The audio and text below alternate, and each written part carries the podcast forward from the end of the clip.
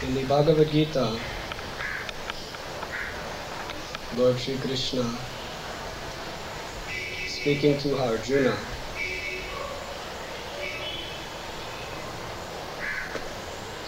gives a definition of the truth, wherein he describes that when you have thus learned the truth, you will know that all living beings are my parts and parcels, that they are in me, and that they are mine. To understand, in essence, who we are, and to live practically according to that knowledge, that is the truth. We are all part of God. Krishna, the Supreme Absolute Truth, or God, is Satchit Ananda. He is eternal, full of knowledge, and full of bliss. As his parts and parcels, we are also eternal, full of knowledge, and full of bliss, qualitatively one with the Supreme. But we find that this body, which we so carelessly call ourself, is certainly not eternal. At the most, it will live 100 years. And in the process, after the age of about 35, it starts deteriorating. Huh? If you live 100 years, that means for 35 years you're growing and developing, and for 65 to 70 years you're simply deteriorating and going downhill. Huh? so, obviously, this body is not eternal. As far as being full of knowledge, we do not even know what is going to happen tomorrow. We do not even know what is taking place in the next room. There are a few things we know, but there are hundreds and trillions, infinite things that we do not know. what our knowledge, even if you have a PhD at the biggest university in all of the world, still is very tiny, infinitesimal what you do know. And it's infinite what you do not know. So certainly this body is not full of knowledge. And as far as being full of bliss, uh, need we discuss it at length? This body is subjected to miseries at any moment. If all circumstances go exactly as you plan them, you are happy. But if one thing goes wrong, you become frustrated. And ultimately, that's all this body is is suffering. Old age is nothing but suffering. Simply trying to tolerate it day after day after day. Trying to forget the pain. In the country I am from, the United States of America, uh, what do people do when they grow old? Actually, you can judge the mentality of a society by what people choose to do when they attain that stage of old age, when everything starts to fall apart. In this land of India, traditionally, the people would follow the Varnashram Dharma. Where after Grihastha life, after the children are grown up and they are supporting and maintaining themselves, and after the parents are old enough where they see that death is coming near, they retire from their worldly activities, they go to a holy place, and they dedicate uh, the remaining portion of their life exclusively to devotion to the Lord, to prepare for their next life. If you go to a holy place like Vrindavan, Ayodhya, Jagannath Puri Dham, you will find that a very large section of the population are very old. Widows, uh, old, old Babajis. They want to end their life in a very, very glorious manner. They want to end their life fixing their consciousness absolutely on the mercy of God. Krishna says in Bhagavad Gita Yam yam vapi smaran bhavam tyajachinte kalevaram tam tam evaiti konteya satate bhavagavata. That whatever you think of at the time of death, that is what you will attain without fail. Antakali chamameva smaran latva kalevaram. Krishna says, one who thinks of me at the time of death will attain me. Of this there is no doubt. So what will we think of at the time of death? At the time of death, you are not given a choice of what you want to think of. Otherwise, we can just do all nonsense all our life and just come to that decision that at the time of death, I'll just chant Hare Krishna. and everything else is, doesn't matter. So why should I perform a religious life when sinful activity is so fun? I will just enjoy sinful activities to my heart's content and at the time of death, I will just say, Hare Krishna. I know the secret. but it does not work that way. At the time of death, it is such a traumatic experience that you have no option what you want to think of.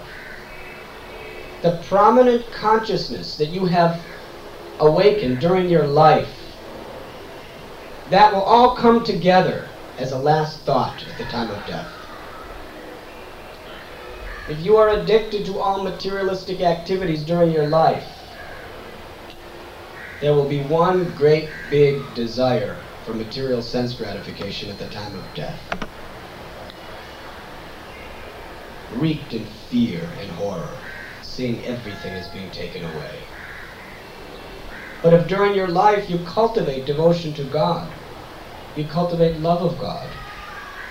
You habituate yourself to finding pleasure and joy in the name of God. You seek shelter in the name of God. Then at the time of death, naturally, God will appear to you in His holy name. So because people have this intelligence in this great land of India, at least they're supposed to have this intelligence in this land of Bharat Varsha, Therefore, it has been traditional that at the old age people go to Badrinath, Ayodhya, Vrindavan, Rishikesh, or some holy place, specifically for the sake of purifying their consciousness and coming closer in devotion to the Supreme Lord. Now, in my country, ah, the fine land of America, the land of the free and home of the brave, where especially the young generation of India, they are mad to come to America. They'll do anything to come to America. They'll even join the Hare Krishna movement if they can get a visa. huh?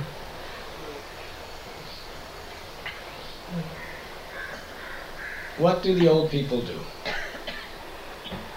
If you go to a place like southern Florida, Miami Beach, tens of thousands of old people from all over America go there to spend their last days, what do they do? They watch television. And when they want to have a more dynamic and exciting social intercourse, they play checkers. Do you know what checkers is? Do you have this in India? It's a, it's a foolish little game where you just move one, one little disc from one square to the next. It's something children play. When you're five years old, you learn how to play this little game with a board, move from one square to the next. Or they play chess. Uh, or they play cards. Uh, in other words, they are so bored.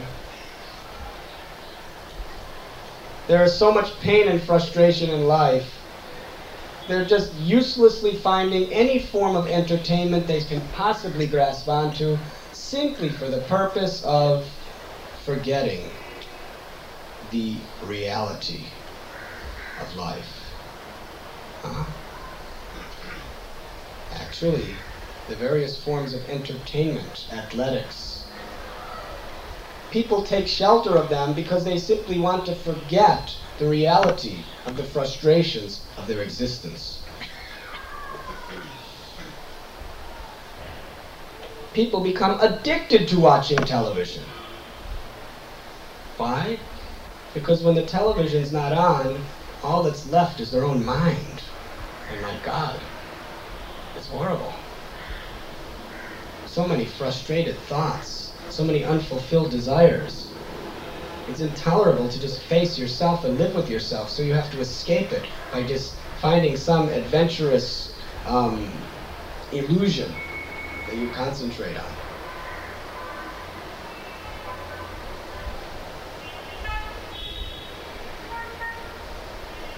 So obviously, this body and mind is not full of bliss. Therefore, if our existence is not eternal, full of knowledge and full of bliss, we can understand we are not living according to the truth. We are living according to an illusion. Prahlad Maharaj in Bhagavatam declares Maya Sukhaya. He says to Lord Nrsimhadev, My dear Lord, I may have been gone through so much persecution and hardships in my life, but I do not mind. The fact that I was, my father tried to kill me in so many various horrible ways, that does not disturb me the slightest bit. Because I am always thinking of you. And you are the source of all bliss. You are the source of all happiness. As soon as we think of you, all the miseries of material existence vanish. Krishna Surya Sa Maya Hoy. Yaham Krishna Tahanai Maya Radhikar. Krishna is like the shining sun. And the miseries of material existence are all based on illusion due to ignorance. Ignorance is darkness. Darkness of ignorance cannot possibly stand before the light of the sun of the truth or Krishna. Krishna describes in Gita. When, however, one is enlightened by this knowledge, then all darkness and ignorance is dispelled as the sun lights up everything in the morning.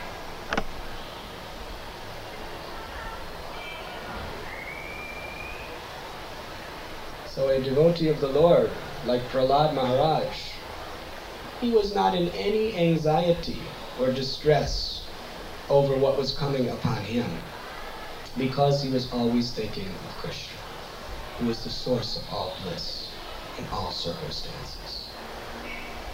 But he's described that I do have a very deep lamentation in my heart. And what is that lamentation? For those fools and rascals who are making big, big plans in this material world to try to find happiness and relief from anxiety.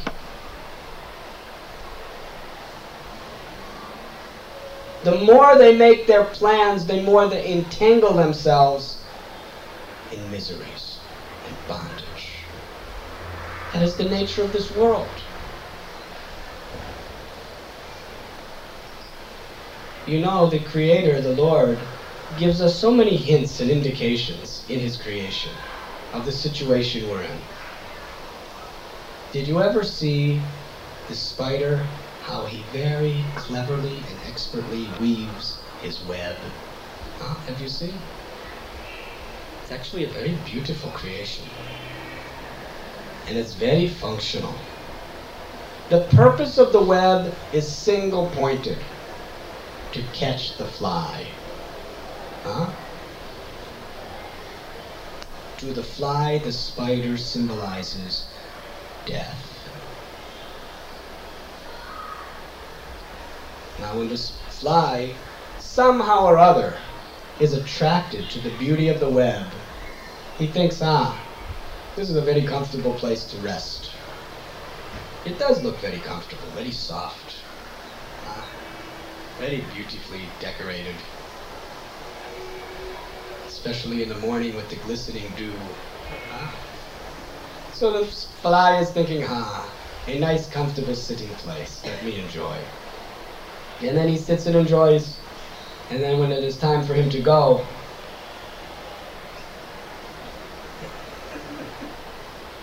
he cannot move. So he thinks, ah, what to do? I'm stuck. Ah, but I am very strong. I have my wings, I have my legs. I am I am equipped to take care of myself. After all, I am a survivor. So the fly begins to endeavor to get out. And the more the fly endeavors to get out, the more he becomes entangled. And the harder he tries for relief, the more he suffers. And if he's really a dynamic, enthusiastic, aggressive fly with big, big plans of how to get out, in a few minutes, you cannot even see him. You just see a little white ball just moving around like this. Uh, and he's helplessly suffering, hopeless. Now, an intelligent fly, what will he do? He will not make his own plans to get out. He'll simply call upon someone outside who can pull him out. Huh? Then easily he can be freed. So this material existence has been created by the Supreme Lord Sri Krishna exactly as a spider weaves his web.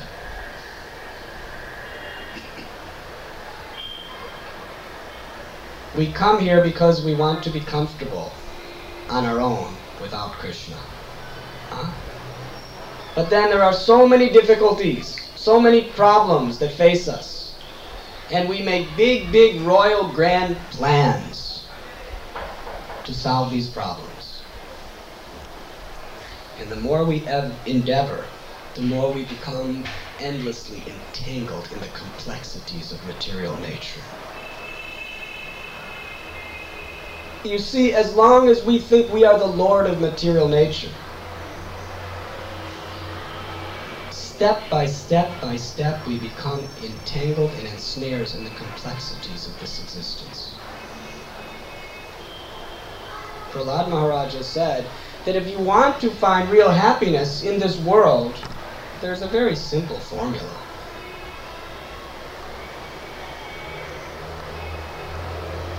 You know what that formula is? Do not endeavor for happiness in this world. If you never endeavor for happiness in this world, you'll never find distress, you'll never find frustration.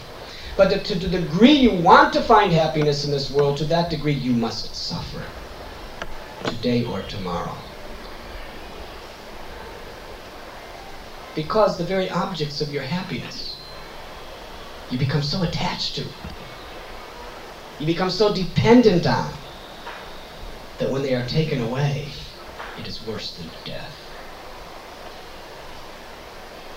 Yehi samsparashacha bhoga dukashona evate atyantavanto konteya nate shuramate Krishna says an intelligent person does not take part in the sources of misery, which are born of the contact of the senses and their objects. Such pleasures have a beginning and an end, so a wise man does not delight in them. But rather, Krishna says, in the third chapter of Gita. One who is illumined within, who rejoices within, who is enlightened within, and finds his satisfaction within. He is a man of steady happiness.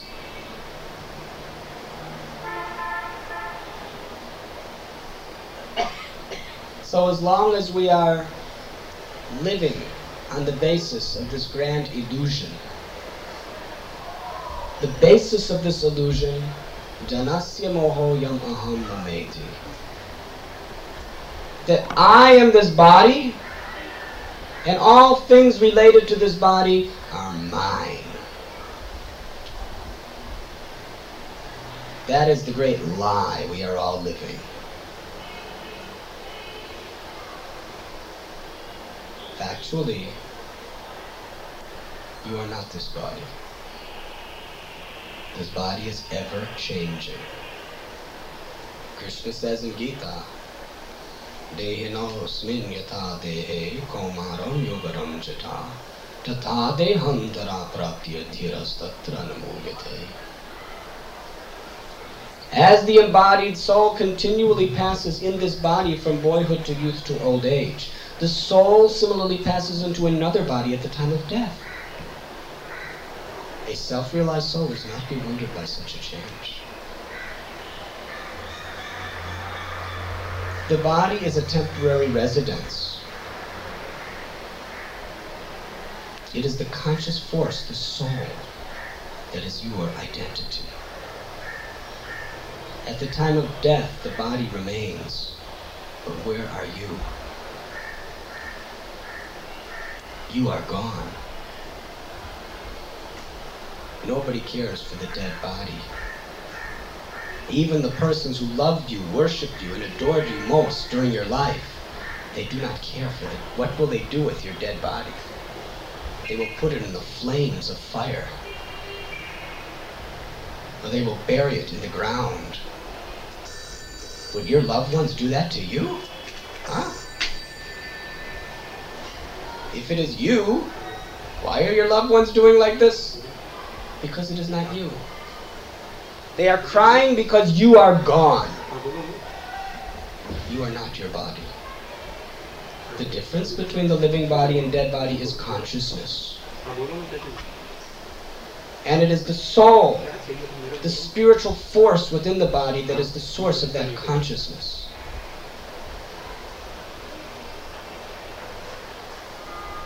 Now, in this world, practically everyone is simply living under the conception that I am this body.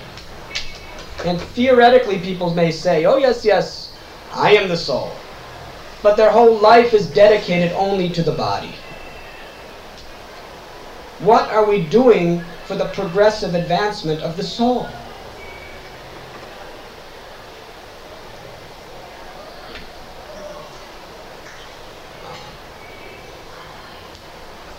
Therefore, the truth is to understand who we are and to live accordingly. And this human form of life is specifically meant to live for the purpose of the truth.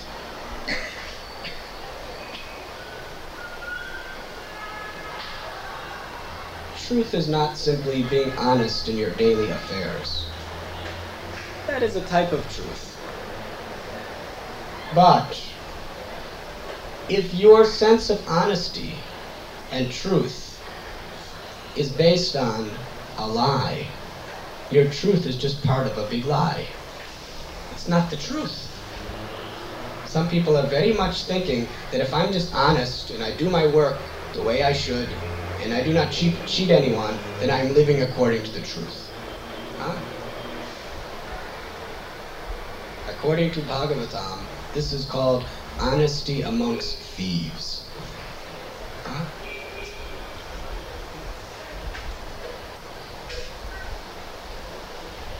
Everything is the property of God. And yet we are claiming proprietorship over whatever we can get. But we do it in an honest way. Huh? Just like if a gang of thieves rob a bank, and after taking this big load of money, they go to their secret hideout where nobody's around, and they look at each other and say, let us divide it honestly. now amongst themselves there's a sense of honesty.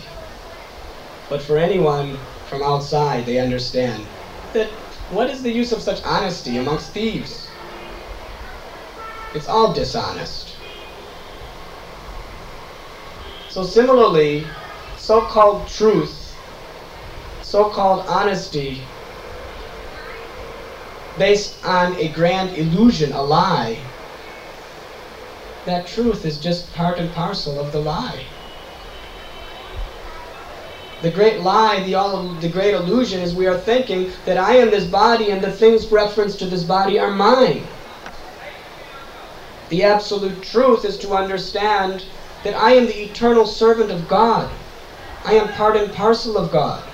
And sarva loka maheshwaram, everything is the property of God. Nothing is mine. It never was, it is not, and it never will be. Proprietorship entails control If you own something, can anyone take it away from you? They have no right.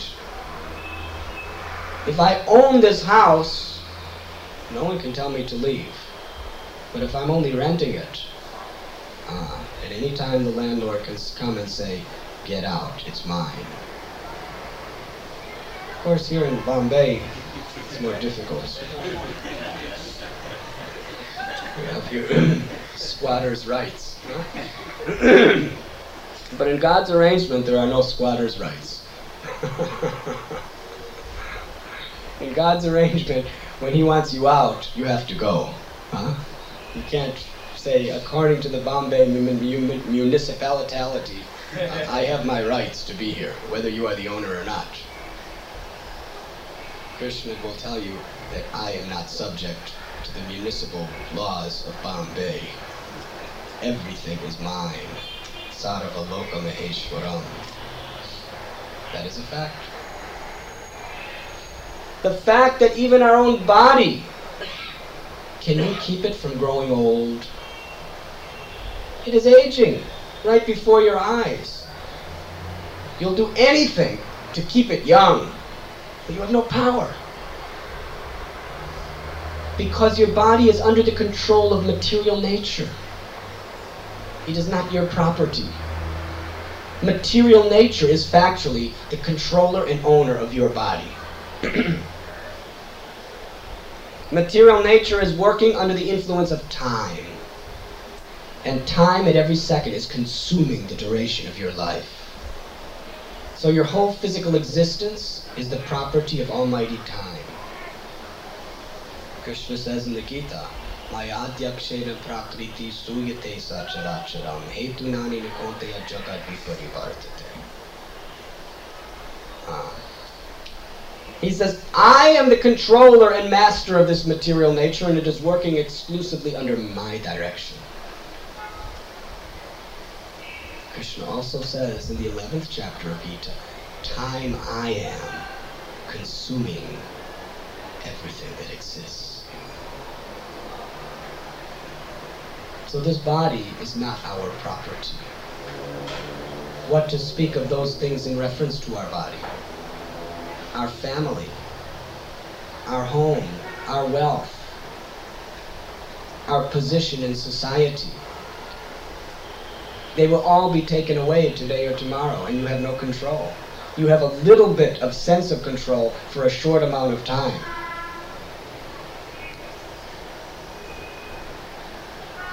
But every tenant has those rights. Huh? so therefore, if we are under this illusion of I and mine, our whole life is dishonest. It is based on lie. It is based on illusion. So even if we are living a very honest so-called life, living by the highest ethics, it is ethic amongst thieves. It is honor amongst thieves. Anyone who is not accepting the proprietorship of God is a thief according to the principle of truth. Uh, so, how to be happy if we are not living truth? Krishna describes in Bhagavad Gita, 5th chapter, very simply, the peace formula. The peace formula is simply if you know what the truth is and live by it, you will be happy. And what is the peace formula? Bhoktaram jagatapasam sarvaloka maheshwaram suritam sarvabhutanam yatvamam shantim richchati.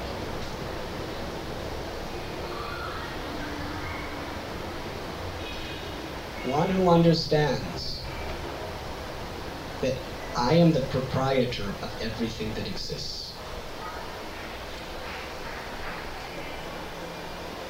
And therefore, everything is meant for my enjoyment. Everything is meant to be offered as a devotional action toward me. And that I am the best, loving, well-wishing friend of all living entities. one who simply understands these three principles can achieve unlimited, infinite, everlasting peace. Is that not what we are all seeking? Is peace. Through our family life, through our business endeavors, through our educational um, training,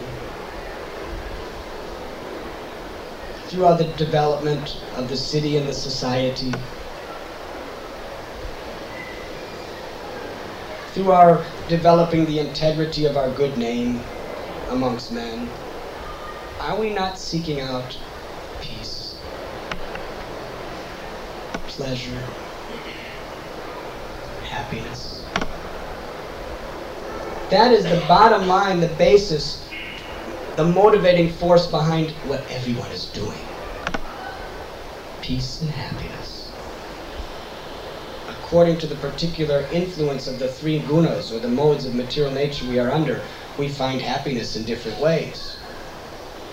Those under the mode of goodness, they find happiness in giving in charity, in doing favors to others, in beautiful poetry, beautiful song, beautiful art. Those in the modes of passion, Rajaguna, they, they are seeking peace and happiness in getting more and more and more money, having better and better sex life, having a bigger, higher, prestigious name in society. Huh? Being number one climbing the ladder. Those in the mode of tamoguna, ignorance, they find pleasure in inflicting harm upon others, in seeing others suffer, in intoxication, in ghastly acts like slaughtering animals to eat their flesh, in sleeping excessively just to forget everything. Very, to a man in a mode of ignorance, peace is very much found in deep sleep. huh?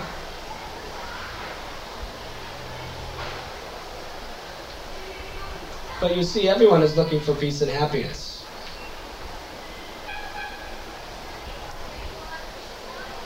But Krishna describes the real formula to find real, everlasting.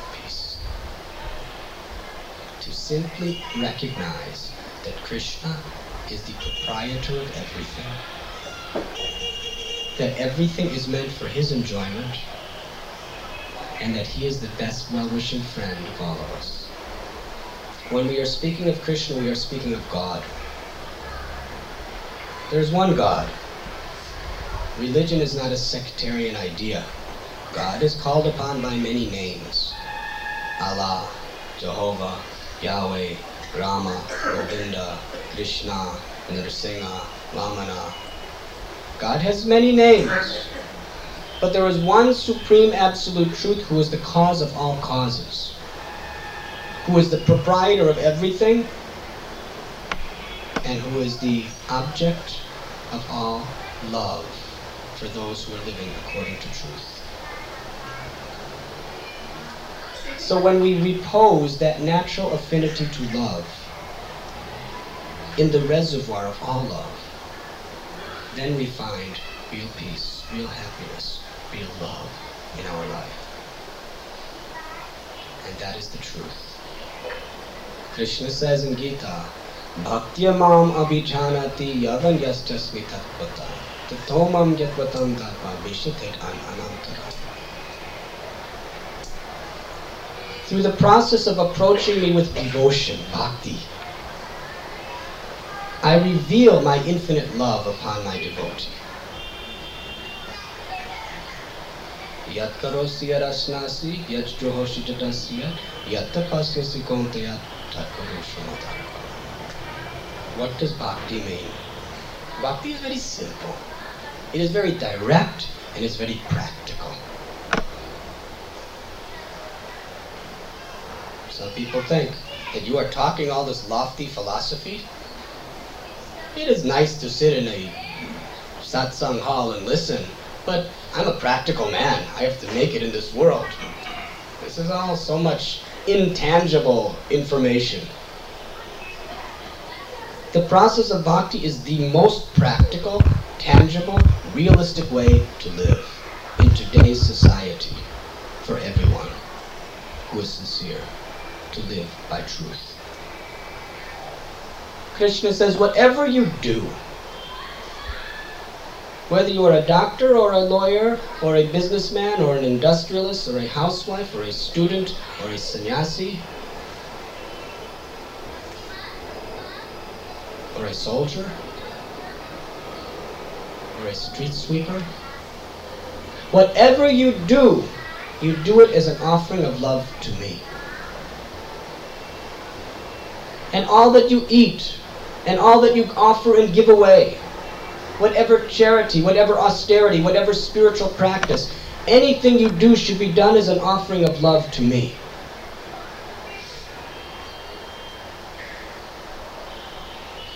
Krishna does not tell us to change our the standard of what we are doing in life. He teaches us to change the standard of the quality of how we do it. There is no need to change our ashram, nor is there a need to change our profession. But there is a urgent need to change the quality of consciousness in which we are performing and living our life. If we are living according to an illusion, simply trying to accumulate more and more and more for our own selfish interests, without reference to the truth, then we are simply further entangling ourselves in the bondage of ignorance. But if we perform those same activities in the consciousness that I am God's servant, and offer our words, our thoughts, and our acts in the loving service of the Lord, that same life will open the doors to liberation. We're speaking about Bhagavad Gita. Let us take, for example, the Mahabharata. Here you have, on one side, Arjuna, and on the other side, Duryodhana. Duryodhana. They both have the same weapons, bows and arrows. They both have the same type of chariot. They're both going into the warfare, and they're both doing exactly the same thing. They're shooting arrows at people. Huh? They're fighting. From the totally relativistic point of view, there's no difference in what Duryodhana is doing and what an Arjuna is doing. They're identical. They're both fighting soldiers fighting a war. But there is a difference. Duryodhana was utterly vanquished, and he died a miserable death. Whereas Arjuna attained the fortunes of both this world and the next. Why? Because Duryodhana was fighting his war for his own selfish interests. And Arjuna was doing exactly the same activities, but he had a different consciousness. He had a different quality. He was doing it as an act of loving service to the Lord. He was not attached to enjoying the fruits of his actions for his own sense gratification. But he was working to offer everything in the service of God. Yatra bandhana taratam konteya mukta sangha. Some people are under this illusion that Bhagavad Gita teaches work is worship. Huh? But Krishna clears up this argument. Krishna says, work done as an act of sacrifice to Vishnu frees one from all entanglement and open the doors to eternal life. But work done for any other purpose only entangles one deeper in bondage and suffering. Huh? So, whatever you do, it's not so much what you do, but the quality of the consciousness of how you do it and who you do it for. That is what determines whether our life is based on truth or illusion. Now, everyone in this room tonight is a very rational, very intelligent human being. Now, the real purpose of human life is to question what is the integrity of my existence in this world? How will I utilize this valuable opportunity of human birth? Will I live according to a grand illusion, or will I live for the truth? You must ask this question if you want your human life to have any partial integrity.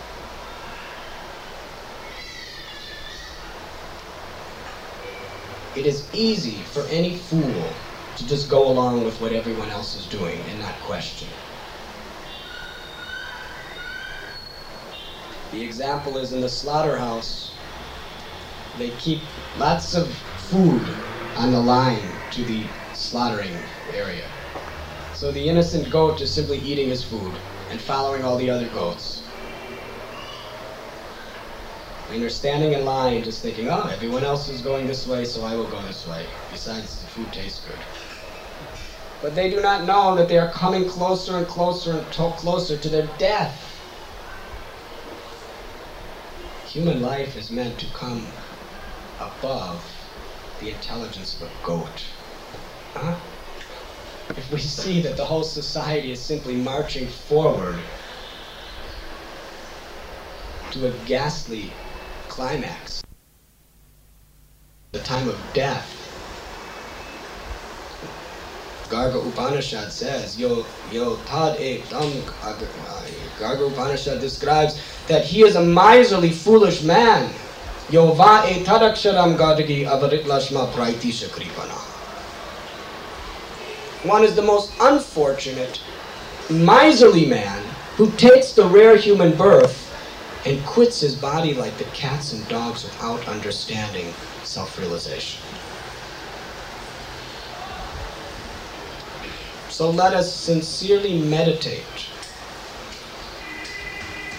upon this most essential subject matter of all subjects. What I will do with my life, with the remaining moments I have to live. Will I live to understand? Infinite happiness, eternal peace. And if you really want to help others, share that peace, share that infinite joy. That is what the world needs. That is the only shortage in this world. A shortage of compassion, mercifulness, love. A shortage of God consciousness. Therefore, the greatest wealth that we can obtain and the greatest wealth we can offer to another is the name of God. So let us utilize this valuable human life for its ultimate purpose and find real happiness, real meaning, real fulfillment let us take seriously the subject matter of self-realization and practically apply it to our life by chanting God's holy name. Thank you very much. There's a few people who are uh, sages or uh, acharyas who uh, who probably have reached the level where they they are equipoised. Uh, they never ever demonstrate any happiness. So we really, uh, if we say that uh, they uh, just that, that they are not shaken by the misery, is that um, the, and uh, that they, they don't feel any any misery? Is that the standard of happiness that they would feel, or uh, because nobody ever demonstrates any happiness? Ah.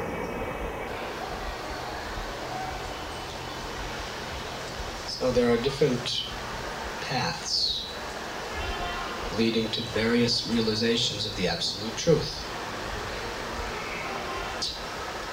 The Lord is Satchit Ananda. He is eternal, He is full of knowledge, and He is full of bliss. And He has three corresponding features. Brahm, the Srimad Bhagavatam describes uh, Vadanti tat tat vividas tattvam yadganam advayam brahmeti paramatmeti bhagavaniti. That those who are seers of the absolute truth, they perceive the absolute truth in three features.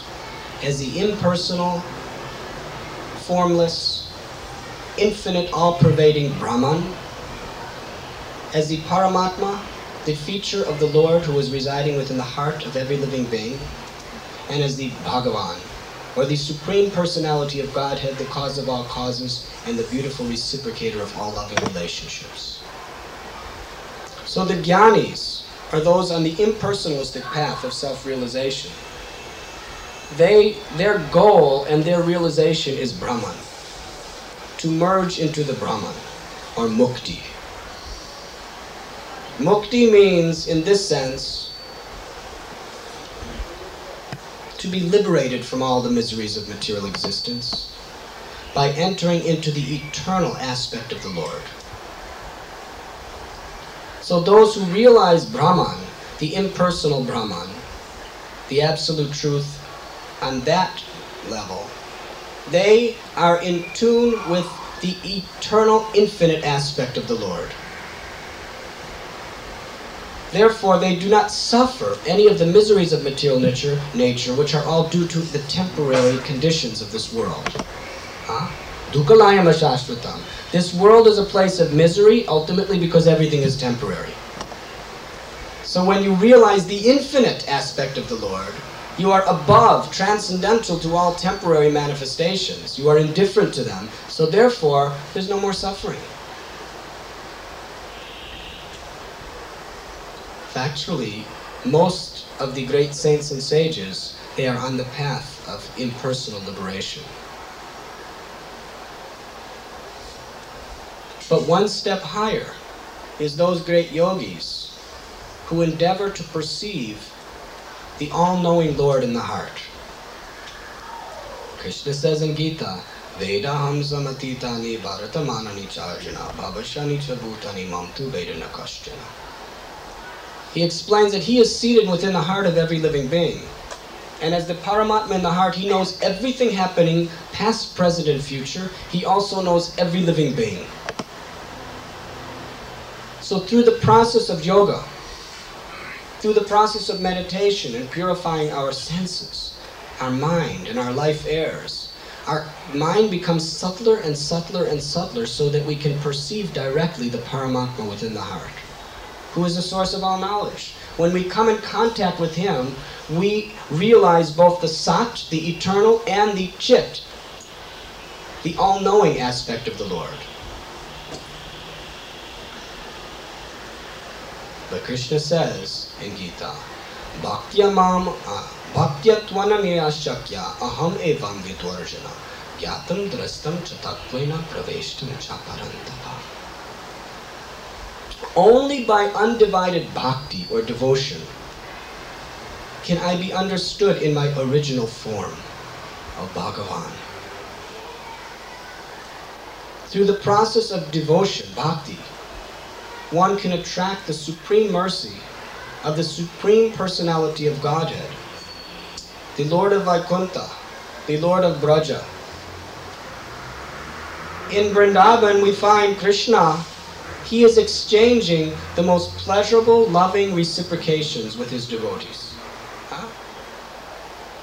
In Vrindavan, everyone is simply enjoying. What are they enjoying? The beauty, and the mercy and the love of Krishna. So, this realization of God is the Ananda feature of the Lord. And one who surrenders to the supreme personality of Godhead, the personality of Bhagavan, through bhakti, he realizes the eternal bliss potency of the Lord. That is the fullest realization of God because it includes Satchit Ananda. So those devotees who have awakened their natural love of God, they manifest joy. Huh? They are chanting and dancing in joy. With great joy and bliss, they are describing the beauty and glories of God.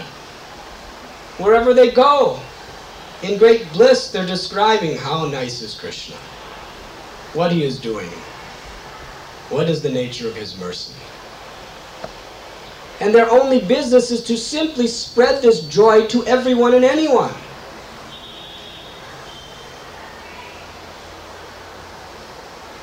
Krishna says in Gita, Machchita madkita prana bodhiyanta parasparam khatiyantascha mam nityantushyanti charamanti cha. He says, My devotees, they are constantly enjoying great satisfaction and bliss, discussing my glories amongst themselves, and spreading my glories amongst all others. When Lord Chaitanya, who is Krishna himself, he was playing the role of the greatest bhakta. When the impersonalist philosophers saw him during his visit to Benares, they were thinking, what is this nonsense? He's a sannyasi. We are good gyanis. We are studying the Shastra. We are performing tapasya. We are very um, sober. We don't give in to our sentiments. We are like rocks. We are equal in all conditions. But this Chaitanya, He's dancing, chanting, crying, always talking about the bliss of Godhead. He's simply a sentimentalist. He's, some, he's, he's of the quality of a woman. Huh? He will not get very far amongst us stalwart sannyasis who have understood Brahman. So Chaitanya Mahaprabhu did not care about them. But he cared enough to try to uplift them. So they invited him for lunch one day. And when Chaitanya Mahaprabhu came into the assembly of all these big, stalwart, learned Mayavadi sannyasis, practicing severe tapasya for years and years and years, who were equal in all conditions and unchanged by all circumstances. Chaitanya Mahaprabhu came in the room. There was a place where everyone washed their feet. Chaitanya Mahaprabhu washed his feet and then sat down in the foot washing area. And because he was Krishna himself, that Brahma Jyoti, that impersonal Brahman effulgence, started radiating from his body. So all the Mayavadis, they were very attracted by this radiance. Their whole life and soul was simply to perceive that radiance. So they said, Ah, you are such a beautiful person. Why are you sitting in this dirty place? Come and sit with us. He said, No, no, no, you are all great learned scholars. I'm just a lowly sentimentalist. I'm not fit to sit next to you. So the leader of the Mayavadis, Prakasananda Saraswati, took him by the hand and said, Please, please come sit on this raised platform with the rest of us. And then he spoke to Lord Chaitanya. Said, You are a sannyasi, you are like us. You are of the same sampradaya as us. Shankaracharya's sannyas order. You should be with us sitting here performing tapasya and studying Vedanta. Why you are so nonsense with all these low-class people just going through the streets chanting and dancing and crying like a sentimental woman? You're ruining the good reputation of all of our sannyasis. Huh? You're emotional. You're supposed to be like stone. Why you're so emotional? Chaitanya Mahaprabhu looked at them and said, I am a very fallen soul. My Guru Maharaj told me that you are not intelligent enough to just study the Vedas all day. you should just chant the holy names of God. You just chant Hare Krishna, Hare Krishna, Krishna Krishna, Hare Hare, Hare Ram, Hare Ram, Ram Ram, Hare Hare. So he said, so I went home and I started chanting Hare Krishna. And soon, tears started flowing from my eyes. My hair started standing on end and my limbs began to vibrate. I didn't know what was happening. So I went back to my Guru Maharaj. I said, what's taking place? Since I've been chanting, I've become like a man-man. And my Guru Maharaj said, ah, you have attained the perfection of life. These are all symptoms of divine ecstasy. So you see, you are all very learned fellows. But I am very unqualified. So let me just go on chanting and experiencing great bliss. And then Chaitanya Mahaprabhu proceeded to completely defeat philosophically every point of their arguments. It is said they attacked him with sharp fangs of philosophical arguments, and he broke their fangs to pieces and totally established that the principle of bhakti was the supreme conclusion, the siddhanta of the Vedas. And the result was all the Mayavadi, all the Mayavadi sannyasis began to chant in kirtan. And as soon as they tasted the sweetness of the holy name, they completely gave up the conception of happiness that they were experiencing in the Brahman platform. Huh? Because they experienced the Anand feature of the Lord. So those who are on the path of bhakti, they are not like stones. Their emotions are purified by love. Therefore, they are always sharing the sweetness of that love with all living beings. Does that answer your question? Example of this uh, goat in the slaughterhouse. Uh, What choice actually the goat has? You know, simply eat there and get slaughtered. Simply uh, in the same way, we are in the prison house. We have to suffer whatever has been granted to us. Krishna says in Gita, Sarva Dharman Purityaja, Mamekam Saranam Braja, Aham Tvam Sarva Papebhyo, Moksha Ishami Masacha. Krishna says, whatever sinful activities you have performed and whatever karma you have in your life, if you just surrender to me, I will relieve you from all sinful reactions. Do not fear. At any moment, we have the choice to turn to God. And as soon as we turn to God with a sincere heart, all the effects of all of our sinful reactions are relieved.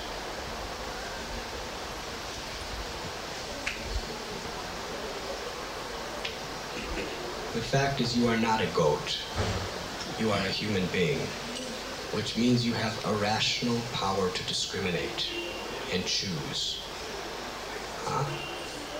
You can turn the other way at any time if you so desire.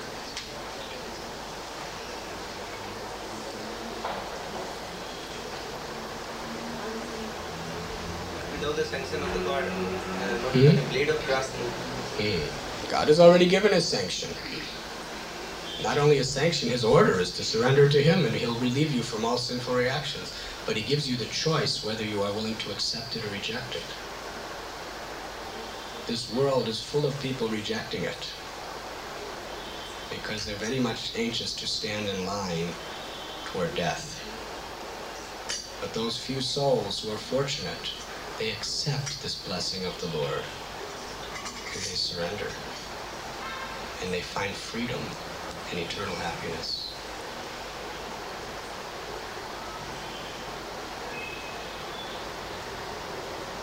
Yes. to understand the absolute truth, there are different uh, parts of yoga suggested. It's like Karma Yoga, Bhakti Yoga, Jnana Yoga, Jnana Yoga. Why do you describe Bhakti Yoga as the only path? It is not the only path. All these paths are gradual steps to elevate the soul to higher and higher levels of consciousness. But according to the authority of the Shastra, Bahunam Janmanamante Jnanavamam Prapadyate Vasudeva Sarvamiti Samahatma Sudurlava. After many, many births and deaths of practicing the various systems of religion and yoga, when one finally comes to the point of knowledge, he surrenders with love to Vasudeva, knowing him to be the cause of all causes and all that is. So bhakti is the culmination of all the systems of yoga. It is the highest process of yoga. Krishna in the sixth chapter describes the systems of Astanga and Sankhya Yoga. And the last verse of the sixth chapter, 47th verse, Api sarvesham madhyatenantaratmana shvaravan bhajate syomam sameyukta tamamata. He says, Arjuna, in all cases be a yogi. And of all yogis, he who abides in me with great faith and devotion he is most intimately united with me in yoga, and He is highest of all. The perfection of yoga is not liberation. The perfection of yoga is pure love. Liberation is automatically included in pure love.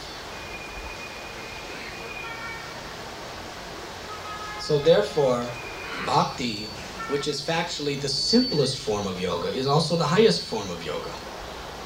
So we have the choice of going through many, many, many, many births and deaths of gradually elevating ourselves up the ladder of the yoga system, or we can directly just surrender to Krishna.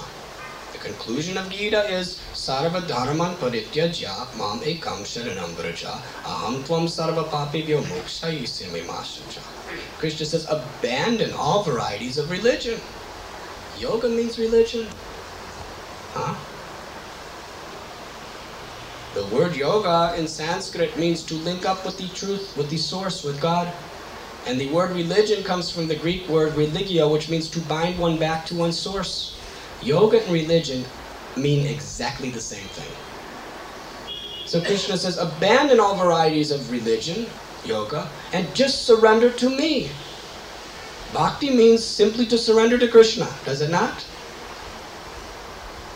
I shall relieve you from all sinful reactions, do not fear.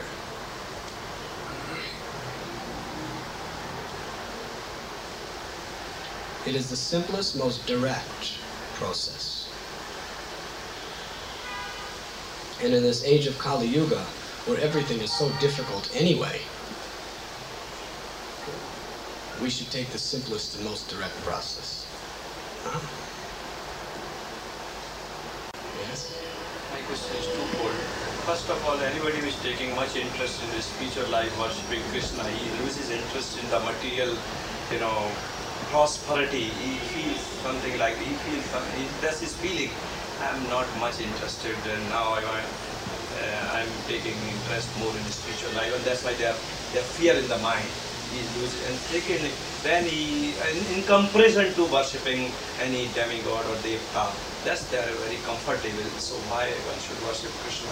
Because there he positively has fear in the mind by seeing other people. Hmm. Was Arjuna any less an efficient soldier after he surrendered to Krishna? He was the best soldier. Was Maharaj Yudhisthira less of a king after he surrendered to Krishna? He was the best king. When you surrender to God, even in your ordinary responsibilities in this world, you become the best. Whatever you're doing, does not anxiety decrease your efficiency?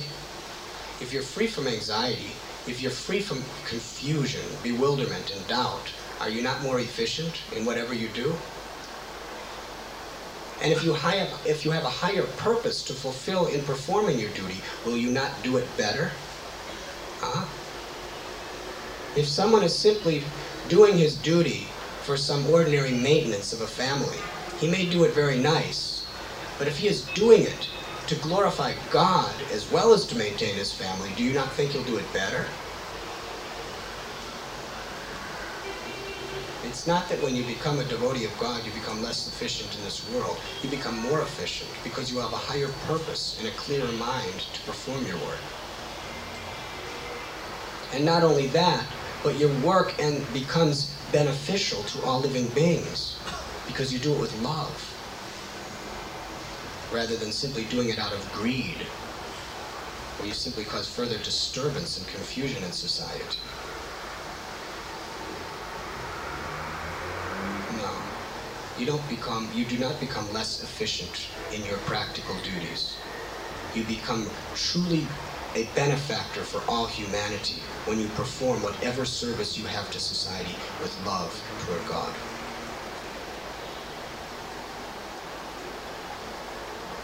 And as far as feeling comfortable worshipping the devatas for material benedictions and being afraid to worship Krishna, if that is what you want, that is what you should do. If you see, Krishna says in Gita, Kamaistaistha itigyana prapadyantenya devata tam tam niyamamashtaya prakritya niyatasvaya. That those who worship the demigods for material benediction, they are less intelligent because those material benedictions are perishable. They have a beginning and an end.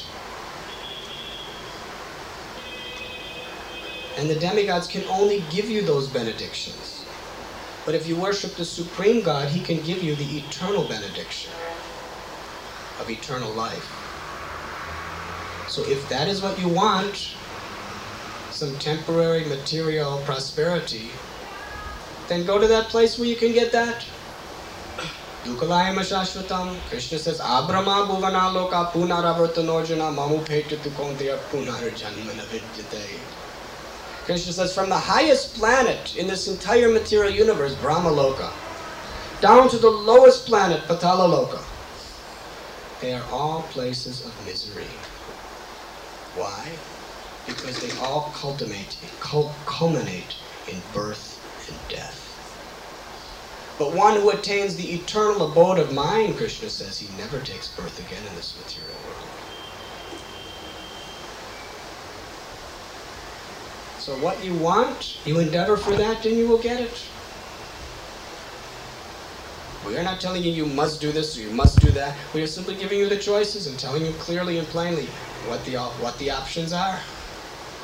If you want an eternal life full of bliss and knowledge, you surrender to the Supreme Lord. If you want some temporary fruits of material life, then you worship those persons who can give you that. But at least you should know. You should know what the purpose and the opportunity is that you have in this human life. Going back to Mahaprabhu's question, we see that in on the materialistic world, whosoever has reached to the very topmost position in all any fields, in sports or in business or in industry, whosoever reached a very high position, these people say that they are not at all religious, they are not spiritual. And uh, when we are talking with, with this question that uh, we can work more efficiently, then why we are not reaching on the topmost position? You are your reference is limited to what you perceive during this particular era called Kali Yuga. Huh? In previous times, most everyone was religious. And the most prosperous and successful people in all fields of life were the most religious people. Huh?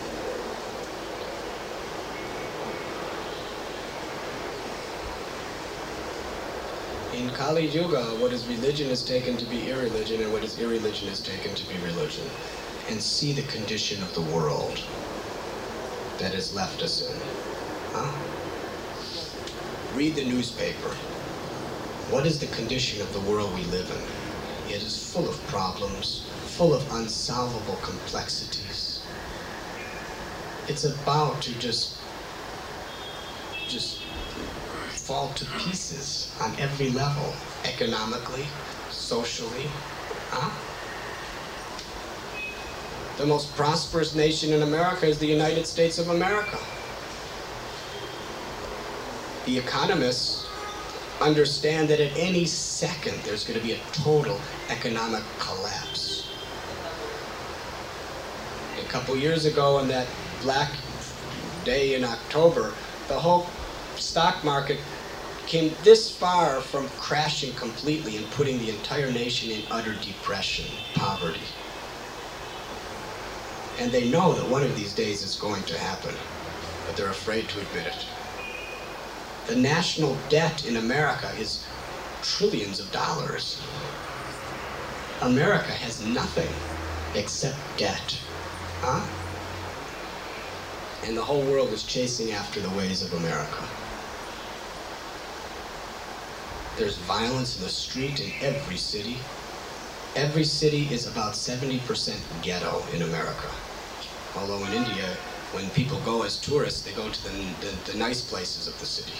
But 80% of the inner cities in the country are ghetto, where there's simply crime, murder, and drug, drug addiction. There are sections of New York City where over half the population are addicted to cocaine, crack, the newest pleasure. It's such a problem that they don't know what to do. And the lakes are polluted and the air is polluted. There's nuclear waste in the ground that's seeping through the, the vessels that it's in. It's about to destroy the whole um, agricultural basis of good land. Huh? This is just one country. What to speak of internationally? Everyone's ready to declare war on each other. And they're just spending billions of dollars a day building nuclear bombs. That's the condition of the world. So when you say the best people in the society today are the people who are godless, the best people of the society today are the make are the ones that make the society, the world, what it is today, which is full of problems and unsolvable dilemmas. Huh?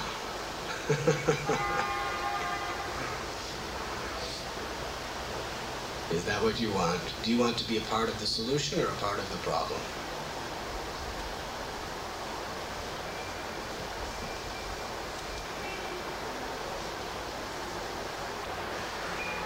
that men who are like dogs, hogs, camels, and asses praise men who are like bigger dogs, hogs, camels.